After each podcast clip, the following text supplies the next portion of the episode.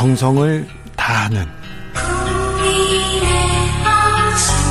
국민의 방송 KBS 주진우 라이브 그냥 그렇다고요.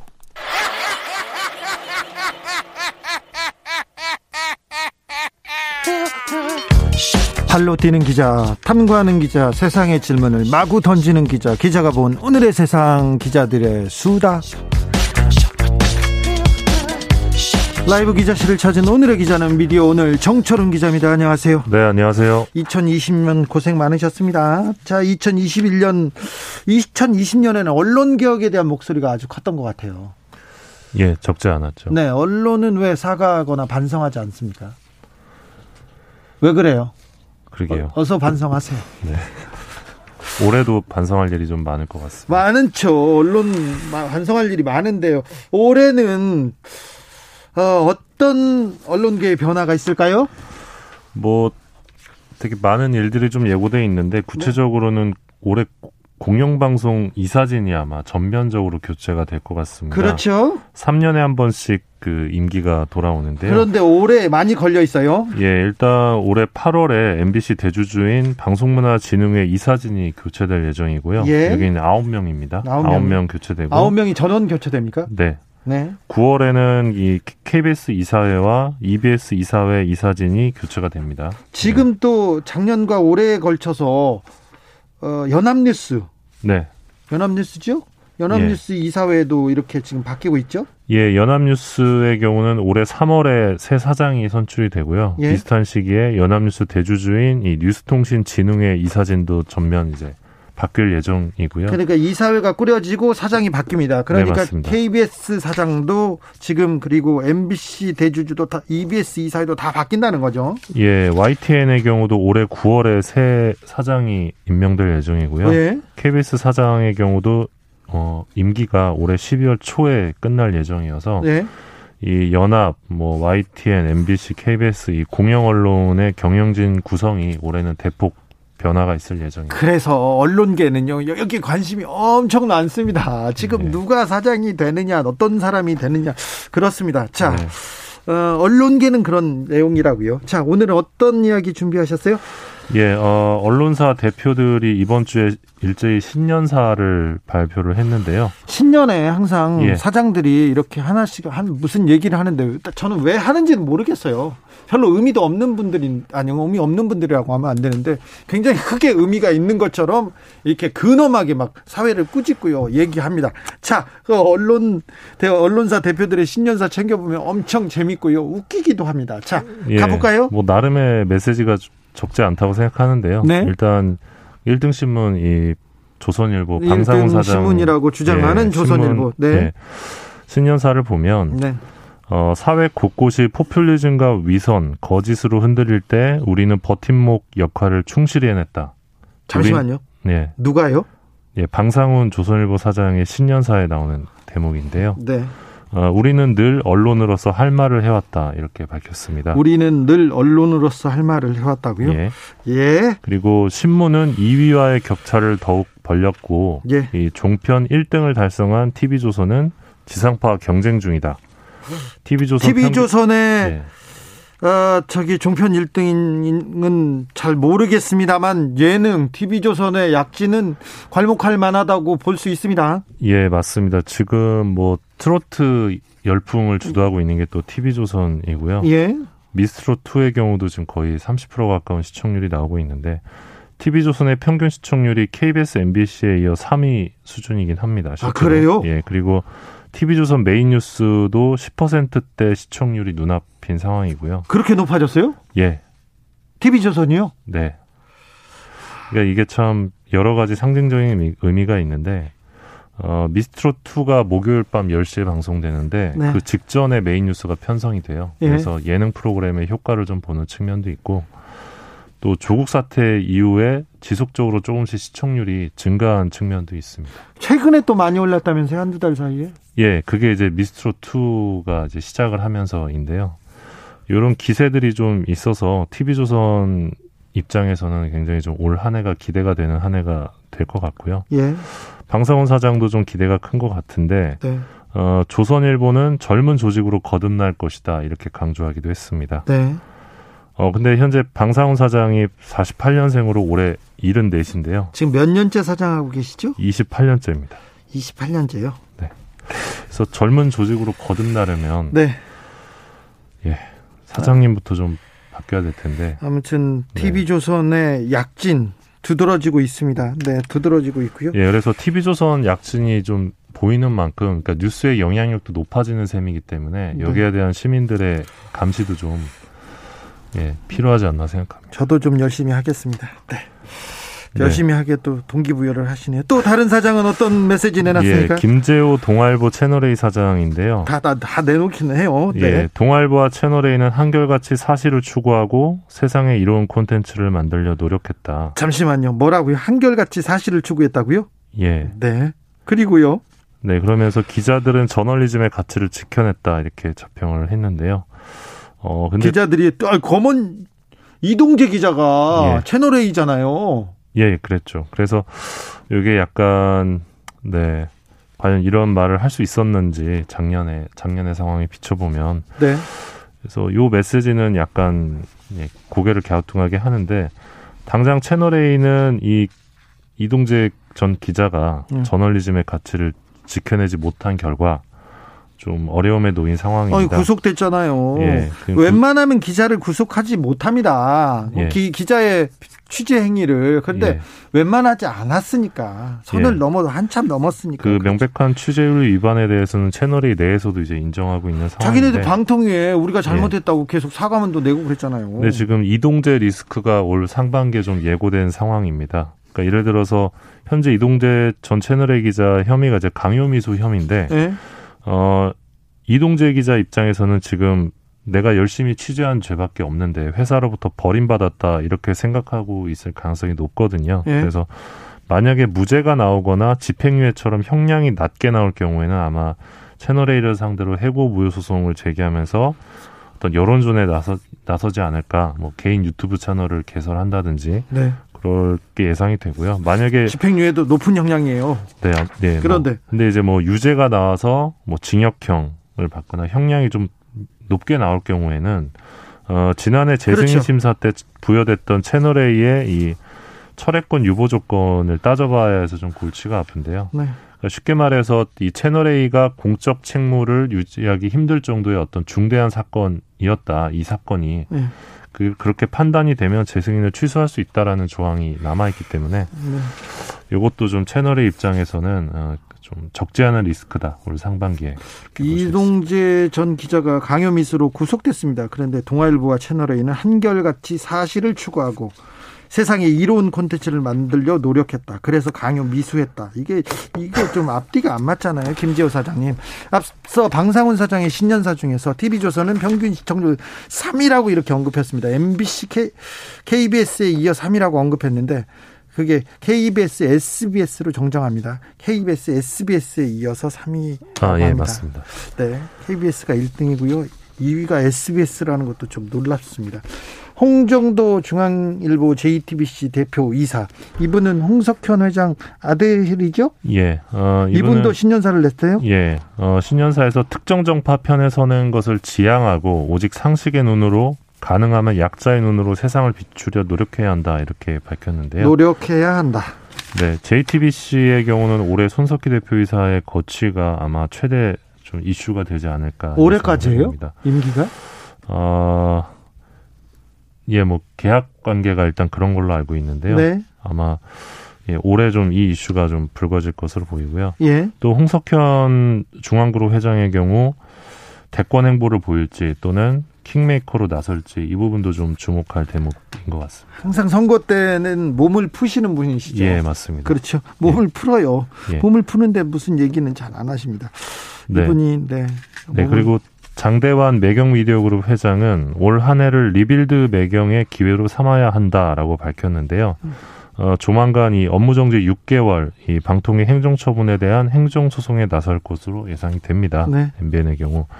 이 종편 출범 당시 투자자본금 556억 원을 편법 충당하고 이 수년간 회계 조작을 벌이고 은폐한 결과로 어, 6개월 행정 처분을 받았는데 행정소송에 나서지 않을 경우에는 5월 1일부터 6개월간 이 채널이 이제 블랙아웃 됩니다. 소송에 나서면 이 그 연기되는 거죠. 결과가 나올 때까지. 예. 그러니까 무조건 소송하겠네요. 네. 아마도 4월 쯤에 하지 않을까 최대한 끌다가. 네, 이 예. 길을 방통위에서 내주기도 했죠. 예?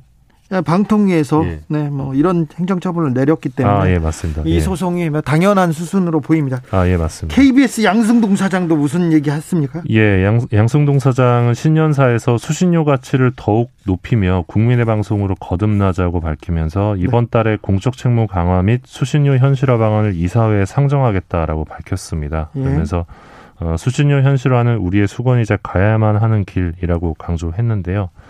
어, 국민적 공감대를 이끌어내는 게 KBS의 과제라고 생각을 하고요. 네. 어, 박성재 MBC 사장의 경우 국가적 위기 극복을 위해 앞장서는 적극적 공영방송의 역할이 필요, 필요하다 이렇게 밝혔습니다. 사, 사, 사 사장들이 다 한마디씩 했군요. 예. 네. MBC의 경우는 사실 조국 사태 이후에 여러 지표에서 상승세를 보인 게 사실인데요. 아, MBC, MBC가요? 조국 예. 사태 이후에? 그렇죠. 예. 근데 경영 지표가 나아지긴 했는데 사실 이거는 드라마 편성을 줄여서 제작비를 아낀 측면이 좀 있습니다. 아 제작비를 아껴서 지금 경영이 나아지고 있다. 드라마 편성이 줄었거든요. 어, 예. 드라마를 아예 안 만들어서. 네. 그리고 보도의 경우 좀 시청률이나 영향력 면에서 좀 정체 상황을 보이고 있기 때문에 MBC가 뭐 마냥 전망이 밝다고 보기는 좀 어려울 것 같습니다. 예. 어, 그리고 정찬영 YTN 대표 이사는 이 감염병과의 전쟁에서 이기기 위한 더 철저한 대응 그리고 민주주의 발전을 위해 언론으로 기여해야 하는 공적 책무 이 두 가지 시대적 과제를 분명히 인식해야 할 시기다 이렇게 강조했는데요. 어, YTN의 경우 2020년 지난해 역대 최고 시청률을 기록했습니다. 아, YTN 그래요? 역사상 음? 이게 이제 코로나 19에 따라 어떤 실시간 뉴스에 대한 수요가 늘어난 결과로 분석이 되는데요. YTN은 지난해 지난해 자기 그 공적 지분 매각하겠다고 해서 큰 뉴스가 됐지 않습니까? 예, 맞습니다. 그래서 TF도 좀 꾸리고 했었는데 아마 올해도 이 이슈에 좀 예민하게 반영할 수밖에 없는 상황이지 않나. 예, 그렇게 전망할 수 있습니다. 정부가 정부가 이런 언론사의 지분을 갖고 있는 게 과연 타당한가 필요한가 이런 생각은 계속 하게 됩니다. 국민들도 좀 납득하지 못하는 부분도 있고요. 네. 그래서 YTN 연합뉴스의 민영화에 대해서는 계속 또 언론개혁 목소리와 함께 목소리가 커질 것 같네요. 그렇죠? 어, 연합뉴스 말고 서울신문 말씀하시는 서울신문도 그렇고 연합뉴스도 아, 예. 그렇지 않을까요? 뭐 연합뉴스 얘기는 아직 진전된 상황은 없는데요. 근데 연합뉴스에 예. 투입되는 세금이 그렇게 많은데 이게 예. 왜 우리가 돈을 줘야지? 그리고 연합뉴스 기자들 많이 놀고 있는데 이분들한테는 왜 그렇게 어, 국민의 세금을 투입해야지 그렇게 생각하는 사람은 많습니다. 예. 1년에 한 360억 정도가 세금이 들어가는데요. 네. 뭐 예. 좀 사회적인 논의가 필요해 보입니다. 그렇죠. 예. 왜 연합뉴스에 그렇게 돈을 많이 줘야 됩니까? 그리고 음. 연합뉴스 기자들 돈 많이 받고요. 많이 놀아요. 열심히 일하는 분도 계시겠죠. 이게 있겠죠. 예. 네. 네. 있는데 많이 노는 분도 있습니다. 자, 네. 요즘 논란의 중심입니다. 여기도 물어봐야 되겠습니다. TBS 어떻습니까? 예, 이강택 TBS 대표는 어, 우리는 이미 많은 공적 기회를 해왔고 미디어 업계의 신흥 강자로 주목받고 있다. 올 한해도 한국 사회에서 TBS의 위상은 더욱 높아질 것이다 이렇게 밝혔는데요. 주목은 확실히 받고 있습니다. 예, 최근 각종 언론에서 뜨거운 감자로 떠올랐습니다. 네. 예, 야당 쪽 서울시장 후보군들이 김어준의 뉴스공장 퇴출을 공약으로 들고 나왔기 때문인데요. 그리고 몇몇 언론은 TBS의 그 구독 캠페인이 선거법 위반이다 이런 의혹을 제기하는가 하면 이 폭설에도 재난 방송 대신 정치 방송을 했다면서 TBS와 관련해서 좀 이슈몰이에 나서고 있는 상황입니다. 아니 폭설에도 정치 방송을 했다는 거 아니에요? 저기 교통 방송 잘 열심히 하던데 왜 정치 방송을 했다고 계속 얘기하고 구독 캠페인에 대해서도 선거법 위반이라고 고발도 했어요. 예. 저도 고발당했어요. 네, 알고 있습니다. 네. 좀 이거는 어떻게 보세요? 일단 선거법 위반이라고 보긴 좀 어려울 것 같고요. 심의로 가기도 좀 어려울 것 같습니다. 네. 그런데 고발은 되고 아무튼 뜨거운 주목을 받고 있습니다. TBS가. 예, 일단 서울시랑 떼기 좀 어려운 관계이기 때문에 네. 서울시장 재보선 국면에서 계속해서 좀 TBS가 이슈가 되지 않을까 싶고요. 네. 아무래도 김어준의 뉴스공장 청취율이 좀 워낙 높다 보니까 견제구도 많이 들어갈 것 같은데 예, 좀 지켜봐야 될 것 같습니다. 이와, 이와 관련해서 예, PD 연합회가 성명을 냈는데 김어준의 뉴스공장 프로그램 내용이 문제라면 이 방송통신심의위원회나 언론중재위원회 판단을 구하는 등 민주적 절차에 따라 요구를 하는 게 합리적이다. 정치권에서 방송 프로그램과 진행자의 퇴출 폐지를 주장하고 선거 공약을 내세우는 것은 언론 탄압이란 비난을 피하기 어렵다. 이렇게 밝혔습니다. 다음 뉴스로 넘어가 보겠습니다. 예, 그 언론 신뢰도와 법조기자단 관련해서 여론조사를 하나 했는데요. 네. 미디어 오늘이 여론조사 기관 리서치뷰에 의뢰해서 지난해 12월 28일부터 31일까지 4일간 실시한 여론조사 결과입니다. 언론을 신뢰하느냐는 질문에 어, 신뢰한다는 응답은 34%, 불신한다는 응답은 62%로 나타났습니다. 거의 두 배 수준이었는데요. 신뢰와 불신이 두 배 수준이네요. 예, 특히 30대와 40대에서 이 불신이 좀 높게 나타났습니다. 그리고 보수층과 진보층 상관없이 모두 다 언론을 불신하는 것으로 나타났는데요. 어, 언론을 향한 불신과 조롱이 사실 어제 오늘 일이 아니고 전 세계적 현상이기도 한데 어, 유독 한국에서만 언론에 대한 불신도가 좀 더 높은 상황으로 볼 수 있습니다. 그래서 자, 언론의 불신이 많은 사회적 갈등을 야기합니다. 언론을 불신하면서 어떤 분들은 유튜브를 맹신합니다. 블로그를 맹신하고 그래서 정말 말도 안 되는 사실과 다른 문제를 계속 보고요. 그 유튜브를 보지 않습니까? 그러면 AI가 비슷한 유튜브나 컨텐츠를 이렇게 추천해요.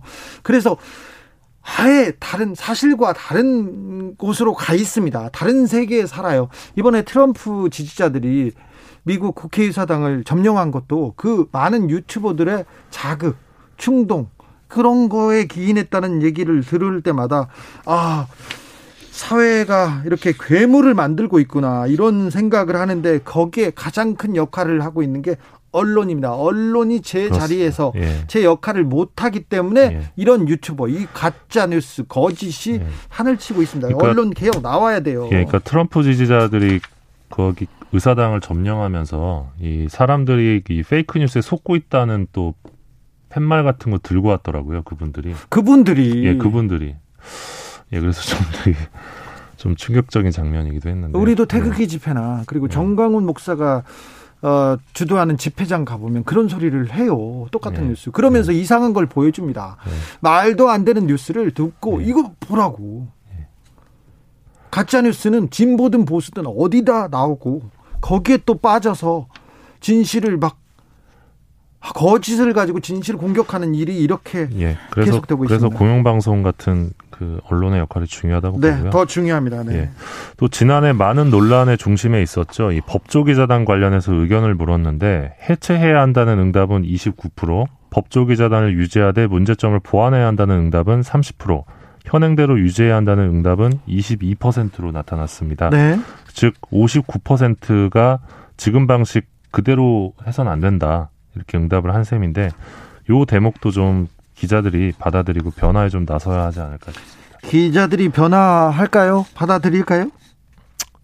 봐야죠, 뭐. 음, 잘안 할 거예요. 네. 어, 또 쉽거든요. 기자 이렇게 출입처 다니고 음, 보도자료 쓰고 그, 그 내부의 카르텔로 이렇게 묶이면요. 네. 쉽잖아요. 그래 그리고 또 안, 안주하게 됩니다. 네. 올해가 또 언론계의 역사적인 그 역사적인 해라면서요? 예, 올해가 따져 보니까 이 언론 화형식이 있은 지 50주년 되는 해입니다. 언론 화형식이 뭡니까? 예, 1971년 3월 26일이었는데요. 서울대 학생 50여 명이 서울대와 동아일보사 앞에서 언론 화형식을 벌인 바 있습니다. 네. 이 화형식 이후에 이제 동아투위와 조선투위 같은 이 언론 운동이 있었는데 네. 어, 이 당시 시위 현장에서는 개와 기관원과 기자는 출입 금지라는 팻말이 붙어 있었다고 합니다. 네.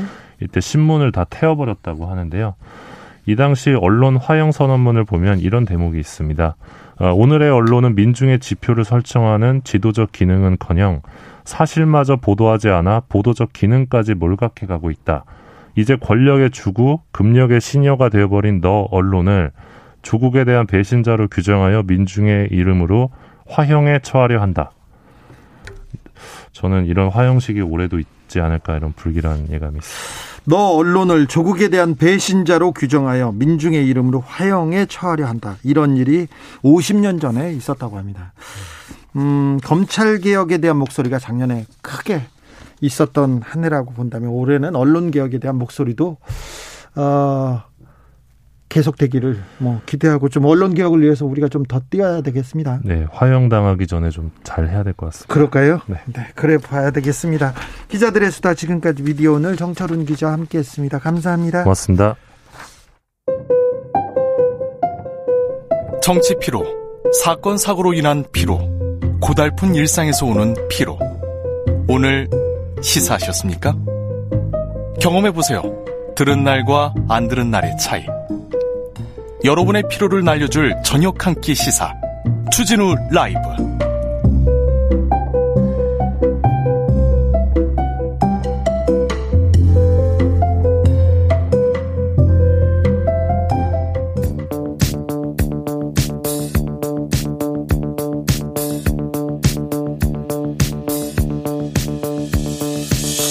대한민국 정치의 새로운 100년을 준비한다. 21세기형 국회 싱크탱크 정치연구소 영앤영. 21대 국회에 보내는 뜨거운 비대면 정치 컨설팅. 오늘의 정치권 뜨겁게 분석해 보겠습니다. 정치는 데이터다. 정치는 과학이다. 박시영 윈즈 코리아 컨설팅 대표. 안녕하세요. 네, 반갑습니다. 박시영입니다. 아니다. 정치는 촉이다. 정치는 감이다. 최영일 시사평론가 어서 오세요. 안녕하세요. 오랜만에 뵙겠습니다. 올해 새해 복 많이 받으십시오. 네. 아, 새해 복 많이 받으십시오. 건강하시고요. 네. 지난주에도 여기 있었어요. 어, 있었어요? 네. 네. 저 혼자 있었어요. 네, 아, 그러게요. 네. 네. 살아 돌아왔습니다. 코로, 코로나, 코로나가 우리 지척까지 와 있어요. 그러니까 맞아요. 조심해 하셔야 그래야 됩니다. 됩니다. 그래야 됩니다. 자, 그런데 우리가 안 보는 사이에 안 보는 사이에 박시영 대표님은 스타일링이 어, 좀 달라졌어요. 그럼요. 머리 뭐 가만 있었더니 어 뭐 어, 미용실 원장님께서 네. 알아서 깎아줬습니다. 아 근데 훨씬 더 세련됐어요. 어, 아, 젊어 보인다는 얘기를 듣고 네. 있습니다. 네. 미용실을 바꾸신 거예요? 자 그리고요 네. 우리가 안 보는 사이에 며칠 만에 지금 4월 재보궐 선거의 판도가 아. 완벽히 달라졌어요. 그렇습니다. 네, 그렇습니다. 그렇죠. 판이 네. 바뀌었죠? 그렇습니다. 바뀌었습니다. 어, 그동안에는 저기 여권과 야권이 거의 좀 팽팽한 수준이었는데 오히려 그 전에는 네. 여권이 뭐 온갖 악재에도 불구하고 아. 위에 우위에 있었다고 볼 수도 있었죠. 네, 그랬고 11월쯤부터 바뀌기 시작했습니다. 그때가 이제 팽팽했어요. 네. 그 그때 저희가 이제 여론조사 해봤을 때 네. 서울시장 해보니까 당시에 뭐 안철수, 뭐 오세훈, 박영선 음. 이런 분들이 엇비슷한 느낌으로 음. 이렇게 봤는데 11월부터 이제 어. 약간 어. 엇비슷해졌습니다. 네, 엇비슷해졌고 최근 들어서는 확실히 야권이 어 특히 이제 안철수 후보의 경쟁력이 음. 상당히 그 가상 대결, 양자 대결을 해보면 높은 곳으로 어 저희 이제 아시아경제 윈지코리아 조사 안심번호로 조사를 음. 해봤는데 안철수 후보가 상당히 리드를 하고 있고요. 그 격차를 좀 벌리고 있다면서요? 네, 좀 음. 벌어졌습니다. 그것은 이제 후보 간의 인물 대결에 대한 어떤 경쟁력보다는 음. 지형 자체가 그렇죠. 지금 여권의 지지율이 많이 빠졌기 때문에 네. 대통령 네. 지지율이나 민주당 지지도가 좀 빠졌기 때문에 어, 반사이익을 좀 거두는 안철수 대표나 오세훈 전 시장, 나경원 이런 분들이 이제 반사이익을 좀 거두고 있는데요. 음. 어, 아직은 어, 저는 이렇게 봅니다. 선거가 지금 이제 초초반 정도 수준이다. 앞으로 서울시장 선거는 어, 전국 상황과 맞물려서 돌아갑니다. 네. 그러니까 이제 코로나 상황이 어떠냐. 그러니까 흔히 말하는 집권 세력에 대한 평가가 어떠냐에 가지고 결론이 날 건데 후보의 어떤 매력도도 중요하지만 그런데 이제 코로나 백신 상황, 아, 그 다음에 이제 부동산, 음. 어, 그 다음에 이제 오늘 이번에 터졌던 예를 들면 국민의힘의 어, 김병우 의원의 성추, 성추행 의혹 음. 이런 것처럼 그게 사실인지는 아직 확인이 안 됐지만 네네. 이런 것처럼 악재가 갑자기 터져 나올 수도 있고 또 TV 토론이라는 가장 큰 변수가 음. 어, 놓여 있기 때문에 지금의 우세가 어, 야권의 우세가 끝까지 갈지는 좀 지켜봐야 할 것 같습니다.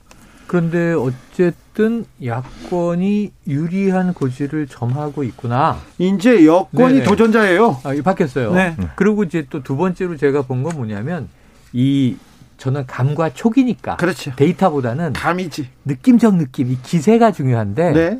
예를 들면 국민의힘에서는 공식적으로 출마 선언한 사람만 8명. 네. 그 안에는 약체도 있고 이제 뭐 우량주도 있고 다 섞여 있습니다만 흥행이 될 것 같은 분위기예요. 네, 지금 이제 자신감이 그런데다가 붙었어요. 그 자신감이 이 안철수 대표 영입을 염두에 둔 거지만 아 우리 국민 국민 여론 100%로 경선할 거야. 근데 예를 들면 이제 민주당은 전통적으로 이제 당심 대 민심 반반. 그런데 문제는 후보가 너무 눈에 안 띄니까 네. 네. 박영선 장관 나올 걸로 보고 음. 제3 후보도 전 만들어낼 걸로 봐요.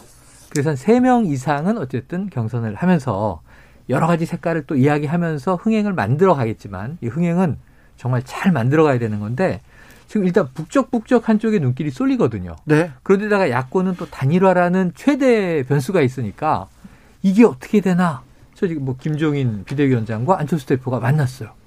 언제 만날까 그랬는데 벌써 만난 게 보도가 되고 있어요. 그러니까요. 근데 문제는 좀 싸늘해 분위기는. 싸늘하죠. 예, 하지만 입장차가 뚜렷하니까요. 어, 그러면서 저도 사실은 부정적으로 봐요. 이 단, 야권 단일화가 그렇게 쉽게 되겠는가는 부정적으로 보고 미리 두 가지식으로 얘기를 하면 야 이러다가 여차하면 안철수 대표와 그리고 국민의힘의 본선 주자가 끝까지 사퇴 안 하고 버틸 가능성도 있어 보여요. 안철수 대표를 잘 아는 사람들은 음. 그 얘기를 합니다. 안철수 네네. 대표가 완주하는 데는 선수다. 거, 아, 이거 마라토너지 않습니까? 2012년 아, 문재인 안철수 단일화 과정이 지난했습니다. 맞아요. 결국은 안 됐습니다, 성사. 어. 그 과정을 본 사람들은 쉽지 않다. 그리고 그 이후에 네. 지난 대선, 그 지난 서울시장 선거에서도 어, 계속 어, 안철수 후보는 계속해서 어, 야당에서 그러니까 국민의 힘 쪽에서 너희들은 안 되니까 가능성이 어. 없으니까 나한테 와야 된다 와야 된다고 했는데 결국은 두 당에서 완주했지 않습니까? 그렇죠. 네, 그렇죠. 그 그래서 가능성이 확률이 꽤 있다. 그러니까 지금은 불안하다. 이렇게 보셔야 돼요. 뭐냐면 처음에 안철수 대표는 국민의당에 입당하지 않겠다. 그 통합 아, 국민의힘에 네. 그리고 어 합, 통합도 없다. 네. 예, 야권 연대하자 음. 후보 단일화를 통해서 자웅을 겨루자 이렇게 이제 이야기를 했었는데 음. 국민의힘 내부에서 입당을 해라 음. 통합을 해라 음. 아, 우리 100% 여론조사를 할 테니 네, 룰을 유리하게 만들어 룰을 유리하게 줄때 음. 들어오시오. 근데 들어오는 시점이 17일. 왜냐하면 17일 날 후보 공고를 내거든요. 음. 21일까지 후보 서류 접수를 해야 돼요. 네.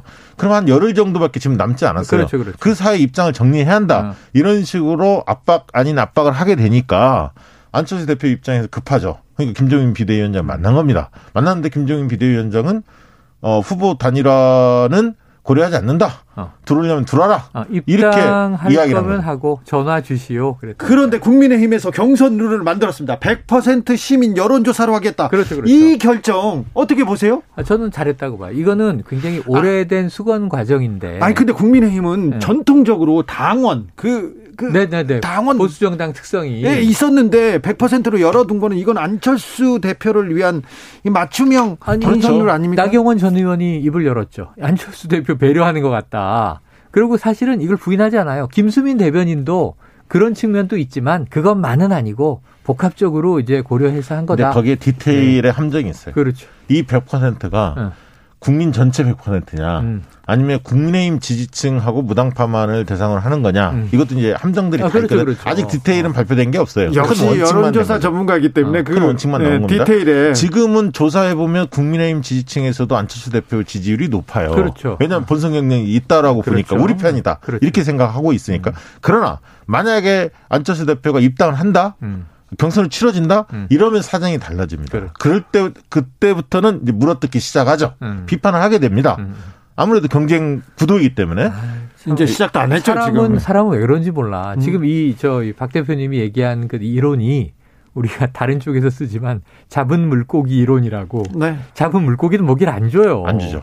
이렇게 이 포획할 때까지는 그렇게 공을 들이다가 주도권이 국민의힘에 있다 이런 거예요. 맞아요. 들어가는 순간 그렇지. 안철수 대표가 지금 막 유리한 것처럼 보이지만 막상 입당을 딱 하게 되면 근데 안철수 대표가 이걸 또 그래, 모르는 것도 아니에요. 그래서 박 알죠. 대표님이 아, 입당 쉽지 않을 걸 끝까지 음. 단일화가 아, 입당은 거의 불가능하다 이렇게 보고 불가능합니까? 아니, 입당이라는 거는 생각을 해보세요. 안철수 대표가 당 대표예요 국민의당 네, 네, 네. 개인이 입당을 해요? 그러니까 그러면 당대당 통합인 거거든. 합당이 돼야 되는 건데 통합. 통합이 쉽지 않죠. 단기간에. 세, 석 의석을 포함해서 자 그런데 쉽지 않고요. 그 다음에 지금 오늘 오늘 그렇죠. 김수민 대변인이 이미 얘기를 했어요.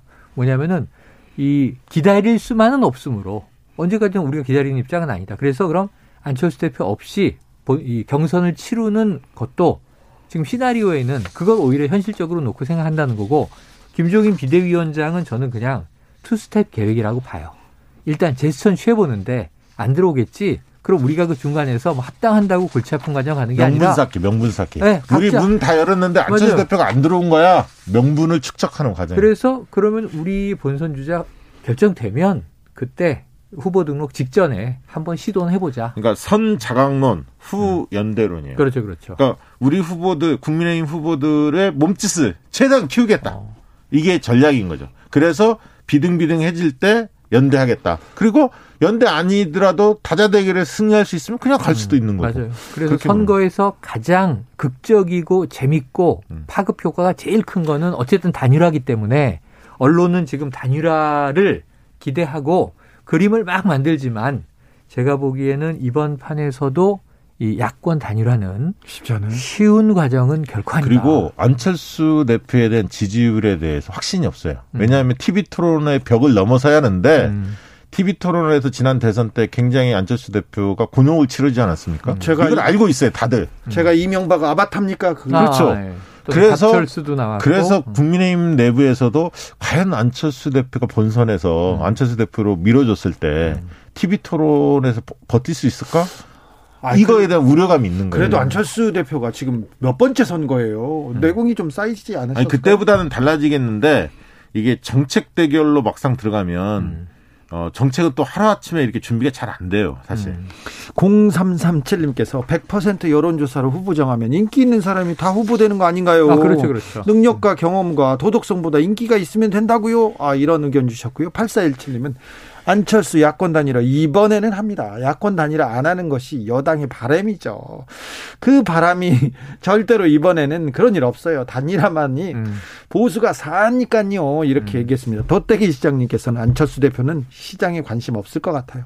협상으로 대선 후보로 되려고 거래하는 거 아닐까요? 이런 의견도 주셨어요. 아. 아, 더 이상 말을 많이 바꾸면 아. 신뢰도를 얻기 어렵죠. 그렇죠, 그래서 그동안에도 그렇죠. 입장 번복이 너무 많았기 때문에 더 이상 또 번복하기는 어려울 거라고 봅니다. 그래서 이게 아주 재밌는 현상이 나타나는 거예요. 저는 참 오세훈 전 시장의 이 조건부 출마 네, 조건부, 어떻게 보셨어요? 조건부 아, 출마입니까? 조건부 불출마입니까? 이거? 그러니까 이게 출마냐 불출마냐 그걸 이제 혼동하게 만드는 건데 이것은 오세훈 전 시장 스스로 그나마 지금 원래는 체급을 좀 높여서 나갈 생각을 하고 있었는데 준비했죠. 몸 풀었어요. 안철수가 연초부터 지지율도 높게 여론에서 막 때리고 그다음에 당의 안에서도 이제 몸이 좀 달아 있고 그러니까 오세훈 전 시장이 어 마음이 급했는데 저는 악수를 뒀다고 봐요. 머리를 많이 썼는데 이 출마 선언은 본인에게 악수예요. 그렇죠. 마이너스 포인트입니다. 어, 정확한. 네. 이제 감이 좀 늘었어요, 보니까. 원래 감이잖아. 감이 아, 그래? 좋았어요. 원래 그래? 음. 아, 왜냐하면 네. 자 오세훈 어, 전 시장 경우에는 음. 실제로 이제 대선에 욕심은 있었지만 대선이 쉽지 않다라고 일찍이 판단했어요. 음. 그래서 내심 서울시장을 바랬는데 김종인 비대위원장이 대선 트랙을 밟아라라고 음. 유승민 원희룡 오세훈을 직접적으로 거명을 합니다. 네, 맞아요. 그래서 이제 대선에 나갈 수밖에 없는 상황으로 내몰렸는데 아. 윤석열 지지도가 저렇게 높은데 그렇죠, 그렇죠. 그래서 마뜩치 않게 생각하고 있는 차에, 차에. 내심 서울시장 하고 싶은데 네. 어 그런데 이 그 뛰어들려고 했는데 나경원 전 원내대표가 몸풀기 시작하니까 맞아요. 둘이 만나서 만났죠, 뭔가 만났죠. 단판을 짓고 싶었어요. 성부, 서로 양보하라고. 어, 근데 양보 안 해. 서로 안 해. 안 했어요. 그래서 결국 서울시장 선거에 나갈 수밖에 없는데, 어. 어, 안철수 대표 지지율이 저렇게 높으니까 음. 명분을 쌓았죠. 뭐냐면 그렇지, 그렇지. 원래 원인 제공자로서 서울시장 박원순 음. 시장이 들어서는 원인 제공자로서 명분이 좀 없었는데 출마 음. 명분이 음. 안철수 대표가 저렇게 높은데 국민의힘에서도 대권 후보 정도 되는 사람들이 뛰어들어야 하는 거 아니냐. 아, 이렇게 생각을 하면서 예. 겉으로는 뭐라고 얘기했냐면 1년짜리 보궐선거다. 어. 그러면 서울시장 해본 사람이 더 잘할 수 있다. 네. 시행착오가 없다. 어. 이 얘기를 한 건데 그 이거를 정직, 정직하게 얘기를 했어야지. 그렇지. 이거를 꼼수를 부린 거, 장깨를 부린 어. 겁니다. 그래서 많은 걸 집어넣었어요. 어, 조건부 출마라는 걸 얘기했는데 어. 얼뜻 언, 언뜻 생각해 보면 오세훈 시장한테 상당히 유리한 것처럼 보여. 네. 왜냐하면 안철수 대표 들어오면 자기는 불출마하겠다. 그 얘기는 어, 뭔 얘기냐면 대선 준비하겠다. 안철수 대표가 들어온다는 얘기는 통합이 된다는 얘기거든요. 그렇죠, 그렇죠. 통합이 된다는 얘기는 중도 세력이 많이 당에 들어오는 거예요. 그렇죠. 그러면 네. 합리적인 이미지가 있는 본인이 음. 대선 가도에서도 유리할 수 있다. 그렇죠. 이거 하나 어. 포인트로 보고 안철수 대표가 막상 또 안 들어오면 어. 국민의힘 내부에서 나경원 전 원내대표하고 자웅을 겨루면서 본인이 어 이길 수 있다. 그렇죠. 이런 어떤 회심의 카드로 음. 생각해서 음. 안을 낸 건데 음. 이게 너무 들켰어. 너무 그, 수가 보여. 아, 그렇죠. 그래서 마이너스다. 우리 시민들이 다 알아요. 아, 오세훈 전 서울시장은 아무튼 조건을 거는 네. 거를 좋아하세요. 좋아해요. 조건을 그때 시장직 던질 때도 조건을 조건 달았죠. 네. 왜 그럴까요? 그 내용은 잠시 후에 아, 교통 그렇지, 상황 그렇지. 체크하고 지금 교통이 말이 아닙니다. 그래서 아이고. 걱정입니다. 교통 정보센터 갈까요? 오수미 씨. 테이크아웃 시사 나왔습니다. 오늘도 하나 챙겨가세요. 주진우 라이브. 자, 조건 오세훈 전 시장 어떻게 될지 좀 살펴봤는데요. 네. 오세훈 전 서울시장이 움직이니까 오히려 오세훈 시장보다 나경원 전 의원에 대한 네네. 이게 이게 집중도가 좀 커지고 아, 있어요. 근데 보세요. 이게 커뮤니케이션 차원에서 그러니까 이제 마케팅이죠. 마케팅 차원에서 정치인의 오세훈 시장 이 고민의 결과가 악수를 뒀다라고 아까 우리가 어느 정도 합의가 됐으니까 나경원 전 의원이 지금 잘하는 거예요. 아 잘하고 있어요. 그러니까 왜냐하면 공식 출마 선언 안 했어. 네. 근데 뭔가 하, 이제 출마 선언 해야 되는 것 같은 분위기를 끌어올리고 있어요. 이미 결심한 듯 거의 결심한 듯 그런 그 부사가 자꾸 나옵니다. 이게 옳은지 그른지는 이제 저는 우리 주 기자님이나 박 대표님 의견도 듣고 싶은데 저는 바람직하진 않다. 이 시민적 차원에서 이 정보 수용자의 차원에서는 하지만 나경원 전 의원 입장에선 톡톡히 재미를 본 것이 예능 출연이에요. 음. 예능 예. 예능 출연하고 나니까 주변에서 어, 저렇게 검소한지 몰랐다. 정말 가정이 화목해 보이더라. 따뜻한 엄마더라. 이런 얘기가 제 주변에서 막 들리는 거야.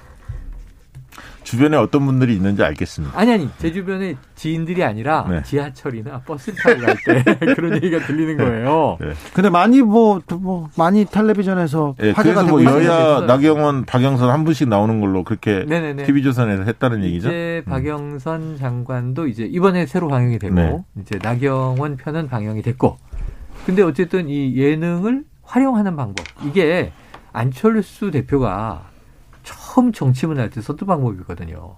그때는 청년 멘토로 너무 인기가 좋을 때야. 그렇죠. 정말 서울시장 후보로 지지율 한 50%, 대권 후보로도 지지율 50% 가까이 나올 때인데 그때는 무릎팍도사라는 게 있었어요. 그 강호동 씨가 하는. 네. 거기 나와서 인생 스토리를 미주알, 고주알 쭉 얘기하면서 미담만 주로 미담 중심으로 이 군대 갈 때 모습이라든가. 근데 거기서 또 한 말이 나중에 또 검증에도 쓰여지긴 하는데 그게 상당히 대중적 이미지를 높이는 데는 한국 사회에서는 효과가 있는 이 정치인의 마케팅 방식이더라. 만약에 나경원 전 원내대표가 국민의힘 후보가 돼서 안철수 대표하고 단일화 국면에 들어간다면 음. 참 볼만할 것 같아요. 볼만하죠. TV 토론도 볼만할 것 같고 음. 특히 이제 나경원 원내대표는 좀 이렇게 미디어에 좀 특화된 측면이 좀 맞아요. 있지 않습니까? 맞습니다. 말씀을 굉장히 좀 음. 잘하잖아요. 좀 세지 않습니까? 또박또박하고. 네.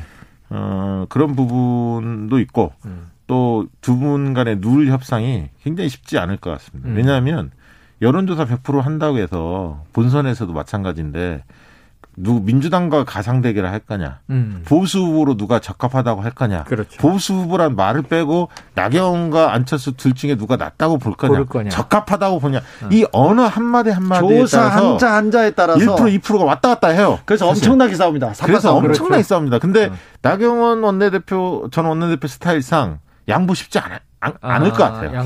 안철수 대표 마찬가지. 성격상 네. 마찬가지. 아주 2012년 그 단일화가 있었는데 그 네. 내용을 제가 좀 깊숙이 취재해 봤는데 네. 굉장히 복잡하고 굉장히 그렇죠. 어렵더라고요. 그렇죠. 그런데 아무튼 나경원, 박영선 출마 선언하고 이제 한참 달아오르겠네요. 그런데 네. 아까 또 천분으로 돌아가서 네. 민주당의 지지율이나 서울시장 후보 지지율이 폭락했지 않습니까? 지형이 좋지 않다. 네, 폭락한 이유가 뭡니까? 근데 이 이유를 극복하지 못하면 네. 계속 네. 그 이 지형이 그대로 갈 거 아닙니까? 자, 보시면 네. 제가 먼저 말씀드리고 요 전문가는 박 대표니까 네. 박 대표가 쫙 이제 전체적으로 정리를 해 주실 텐데 연말에 악재는 다 모였어요. 자, 먼저 첫 번째로는 이 추미애 법무부 장관이 정말 강공, 아주 스매싱을 세게 막 때렸는데 문제는 이게 윤 총장 쪽에서 사실은 행정법원에서 이걸 다 받아 넘겼어요. 그러니까 지금 그냥 총장직 유지잖아요. 징계 무력화, 직무배제 무력화. 그러니까 추 장관이 그냥 힘이 쭉 빠져서 지금 심지어는 이제 사유와 관련된 이야기들이 보도되고 있는데 자 여기서 먼저 어 안 되는 걸 왜 저렇게 밀어붙였지? 국민들은 실망. 검찰 개혁이라고 했잖아. 근데 왜 안 돼? 그 내용의 이제 복잡성은 제외하고 두 번째는 코로나가 급증해 불안해요. 백신으로 막 흔들었어요. 야당, 야당과 언론이 흔들었어. 언론에서 너무 심하게 때렸죠. 연말에 이걸 대통령이 클리어해 버렸어요. 모더나 2천만 명분 확보하고 10월랑 통화하고 계약까지 끝내면서 이제 백신 얘기는 들어갔습니다. 들어갔는데 오늘 긴급 현안 질의에서 백신 가지고 야당이 엄청나게 정세균 총리와 뭐 권덕철 이 저 신임 보건복지부 장관 정은경 질병관리청장을 몰아붙였는데 정말 고성이 나왔는데 이걸 보는 대다수의 국민들은 크게 감흥이 없을 거예요. 왜냐하면 실기한 지금 난타를 오늘 하고 있거든요. 그래서 5,600만 명분 확보됐고 2월부터 순차적으로 들어온다는데 뭐 왜 저렇게 야당은 난리지? K방역 실패했다고 저렇게 질타하지? 지금 코로나 근데 또 확진자 우리는만 줄고 있습니다. 줄고 있고 어쨌든 네. 공감도가 떨어져서 연말 악재들이 해소되는데 이 재보선 전에 저는 코로나와 백신 문제는 지난해 4월 총선 때 같은 분위기가 될 거다. 저도 그렇게 연초에 악재가 됐다가 호재가 돼 버렸어요. 네. 그럴 가능성이 있고 이건 딱 하나 민주당이 해결해야 하는데 해결하기 어려운 거 재보선 전에 부동산이죠. 수도권 부동산. 아 이거 변 장관이 이제 곧 설 명절 전에 대책 내기로 했잖아요. 네.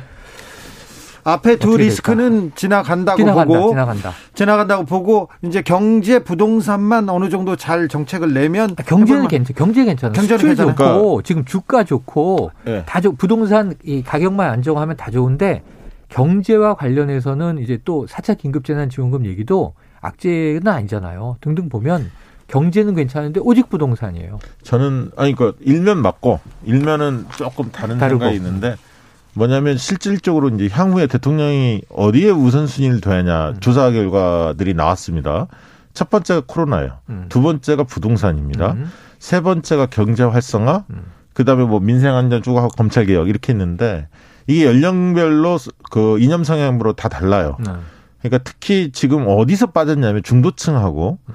연령별로 보면 30대에서 빠졌습니다. 되게 과거에 30대 40대에 3040이 현 어, 정부를 지탱하는 핵심 축이었어요. 음. 이 핵심 축 간에 균열이 생겼습니다. 음. 30대는 부동산 문제로 어, 심드렁 음. 하고 있어요. 음. 부동산에 직격탄을 맞았다. 영끌 뭐 이런 얘기 네. 나오지 않습니까? 어, 그 다음에, 그, 근데 이제 그런 측면, 중도층은 뭐였냐면 능력을 좀 보여달라는 음. 거예요. 사실 음. 부동산 포함해서. 근데 거기 백신에 좀 흔들렸고요. 어, 최근에는 뭐냐면 어, 제가 보는 경우에는 자영업자들이나 소상공인들이 음. 지금 피해가 막대한데 어렵죠. 이. 부분에 대한 어, 보상책, 지원금이 굉장히 적습니다. 맞아요. 그게 많은 게 아니에요. 맞아요. 뭐 200만 원, 300만 원 준다는 게 많은 것처럼 보여질 수도 있지만 그걸 받지 못하는 분들이 볼 때는 당사자들은 어, 천만 원 막 이렇게 지금 나가고 있어요. 카드 맞아요. 돌려막기 맞아요. 하고 있습니다. 맞아요. 임대료도 못 내고 있다고 하지 않습니까? 그래서 특단의 사실은 대책이 필요한 거예요. 피해 음. 업종을 구제하기 위한. 근데 이 부분에 대해서 어 재정을 풀어야 하는데 음. 이 부분에 대해서 그만큼 그들이 원하는 만큼 풀지를 못하고 있어요. 맞아요. 이 부분이 쌓여가는 거예요. 음. 그래서 저는 그 문제가 굉장히 시급하다 고 봅니다. 아, 그러니까 경제적 약자들을 어떻게 그들의 생존권을 보호할 수 있느냐 이 부분에 대한 정부의 능력을 보여달라 네. 이 주문이 있는 거고요. 아까 뭐 검찰 이슈 그다음에 이낙연 대표의 사면론 어. 뭐 이런 것들이 다 맞물려서 복잡하죠. 좀 악재가 좀 쌓인 거고요. 음. 그러나 그러면 반등하지 못하고 내임대기로 들어가느냐?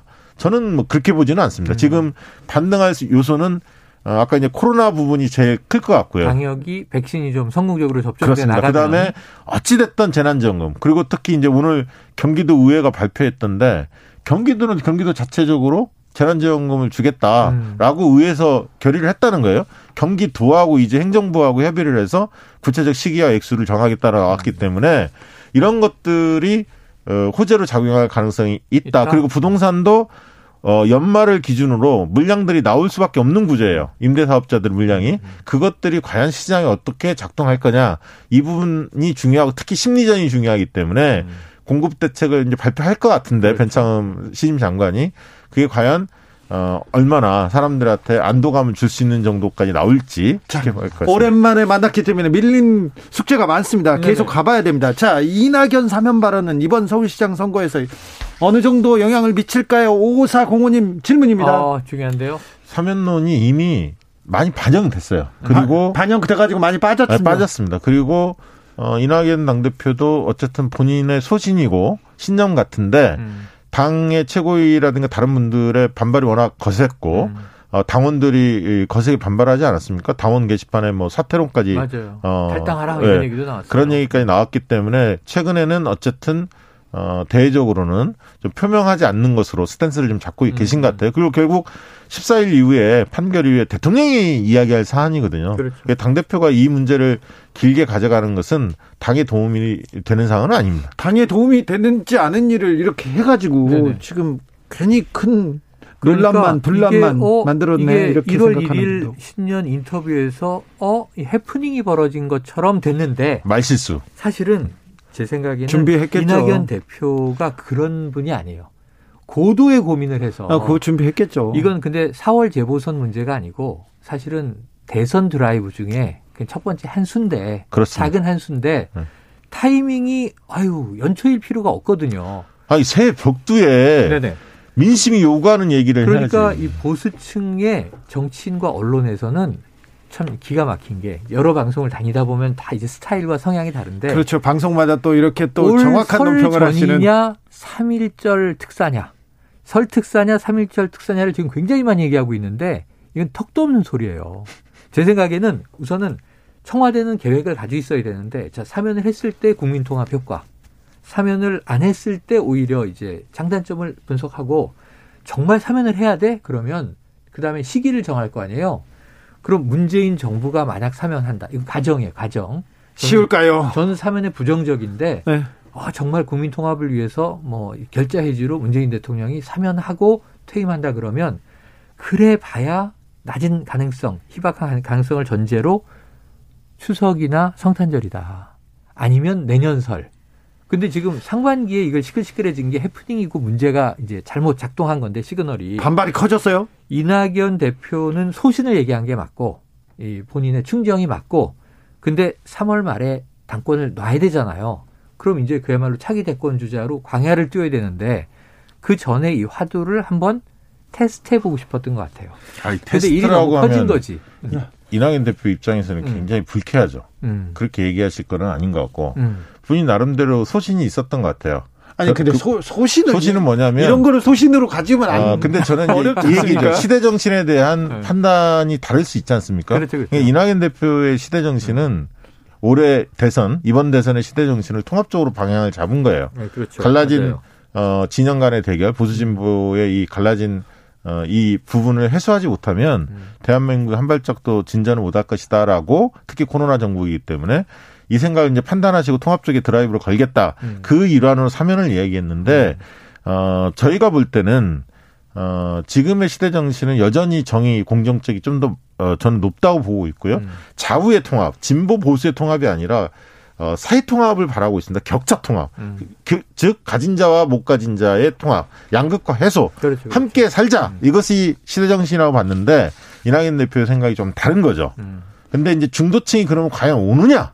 그렇게 이야기를 해서 사면론을 해서 음. 그러나 중도층은 사실 그 문제보다는 다른 문제에 관심이 많은 것 같습니다. 다른 국민들도 다른 문제에 관심이 있어요. 도둑의 음. 죄를 묻지 않는 게 무슨 사회 통합하고 무슨 상관입니까? 음. 저는 저는 이렇게 아니 그리고 조선일보가 어 박근혜 사면론 얘기하면서 이명박 대통령 이명박 빼자. 씨죠. 네. 어 그거는 빼자 빼자 이렇게 어. 주장하는 누, 누군가 뭐 그런 걸 검토하는 것처럼 네, 이야기를 네, 네, 했는데 네. 제가 볼 때는 일부러 어. 사면론 이슈를 키워가려고 그렇죠, 그렇죠. 얘기한 거 아닌가. 왜냐하면 그러니까 근거가 별로 없어요. 이야기를 계속 붙여나가는 거고. 예, 그렇습니다. 예, 사면 얘기는 본인들한 보수 진영에선 유리하기 때문에 계속 얘기할 거예요. 사면이 재밌거든요. 지금 네. 연초부터 뭐 연사흘을 사면 얘기만 하고. 근데 그게 저는 보내니까. 그게 보수층이 계속 얘기를 하지 않습니까? 만약 에 음. 국민의힘에서 그 얘기를 계속하면. 음. 국민의힘에 마이너스입니다. 왜냐하면 아니, 저는 그렇게 보는 거예요. 저도 동의해요. 어, 중도층들이 볼 때는 별로 좋아하는 이슈가 아니거든. 어. 근데 본인들의 사과나 반성 참여도 없는 가운데서 정치권이 사면 이야기를 한다? 음. 별로 어, 설득당할 어, 중도층들 별로 없을 겁니다. 그러니까 자. 사면 때문에 이 이낙연 대표도 지금 이 손해를 좀 봤지만 연초에 사실은 야권이 이건 굉장히 뜨거운 감자가 되는 이슈를 툭 던져서 야권 내부에 굉장히 분란이 일어나고 이건 이건 제가 생각이 한참 더 나가서 어 정말 전직 두 대통령이 사면되면 어떤 일이 벌어질까? 사면 안 되면 현행대로 가는 거고 사면이 되면요 이 보수 정치가 퇴행을 해요. 왜냐하면 친이계와 친박계가 또 나뉘어. 보수들이 또 돌아오고 거기 하나 보수들이. 내가 더 던져줄게. 네. 윤석열 총장의 대선 지지율에 어떤 영향이 있을까? 그렇지, 사면. 그렇지, 이것도 그렇지. 중요한 포인트입니다. 중요한 포인트. 사면과 왜냐하면 박근혜 대통령 의 결정적으로 음. 어, 윤석열 총장과 관계돼 있지 않습니까? 이제 일이 점점 커지고 있어요. 그러니까요. 지금 전 국민 재난지원금 두고 또 네. 설전을 벌이는 정세균과 이재명 이거 야당에서 선거용이라고 비난하고 있잖아요. 야, 이건 어떻게 돼요? 어우, 단세포는 깜짝 놀랐네요. 그거는 어. 정세균 한마디로. 총리가 음. 좀 오버했다 표현이 음. 평소에 점잖은 분인데 네. 어, 대선 생각을 하시는 것 같아. 왜냐하면 이낙연 대표의 지지율이 좀 빠지니까 맞아요. 어, 지지 기반이 비슷하고 이미지가 그렇지, 겹치는 그렇지, 그렇지, 본인이 공간이 좀 생겼다라고 생깁니다. 생각하고 네. 이재명 지사하고 뭔가 대립각을 어. 좀 노린 게 아닌가 싶습니다. 똑같은, 아니, 똑같은 생각인데 저는 초, 처음에 이 신문을 보다가 제 눈을 의심했어요. 제가 노안이라 노안이라 잘 안 보이는데 이게 단세포가 정치용으로 등장하는 경우가 거의 없거든요. 아 그리고 정세균 네. 총리가 이런 단어 잘 쓰지 않는데. 네. 그래서 이게 단백질인지 알고 무슨 바이러스 얘기를 하셨나 그러고 보니까 단세포야. 깜짝 놀랐어요. 단백질. 어. 아, 너무 다르잖아. 단세포 단백질은. 어, 아, 첫자만 보니까 이니셜을 주로 보니까. 알았어요. 그런데 저도 해석은 아 정세균 총리도 아직 야심이 있구나. 아이 그러면요. 아 네. 지금 뭐 코로나 어쨌거나 코로나 사령탑이고 음. 뭐 아니 그분도 컨텐츠가 있는 분이고 지금까지 네. 그 역사가 있는 분이잖아요. 네. 네. 그리고 정세균 어, 총리를 따르는 또 민주당 내 의원들 네. 상당히 많습니다. 맞습니다. 아, 있죠, 자, 있죠. 그러면 이낙연 대표는 지금 위기인 것 같습니다. 음.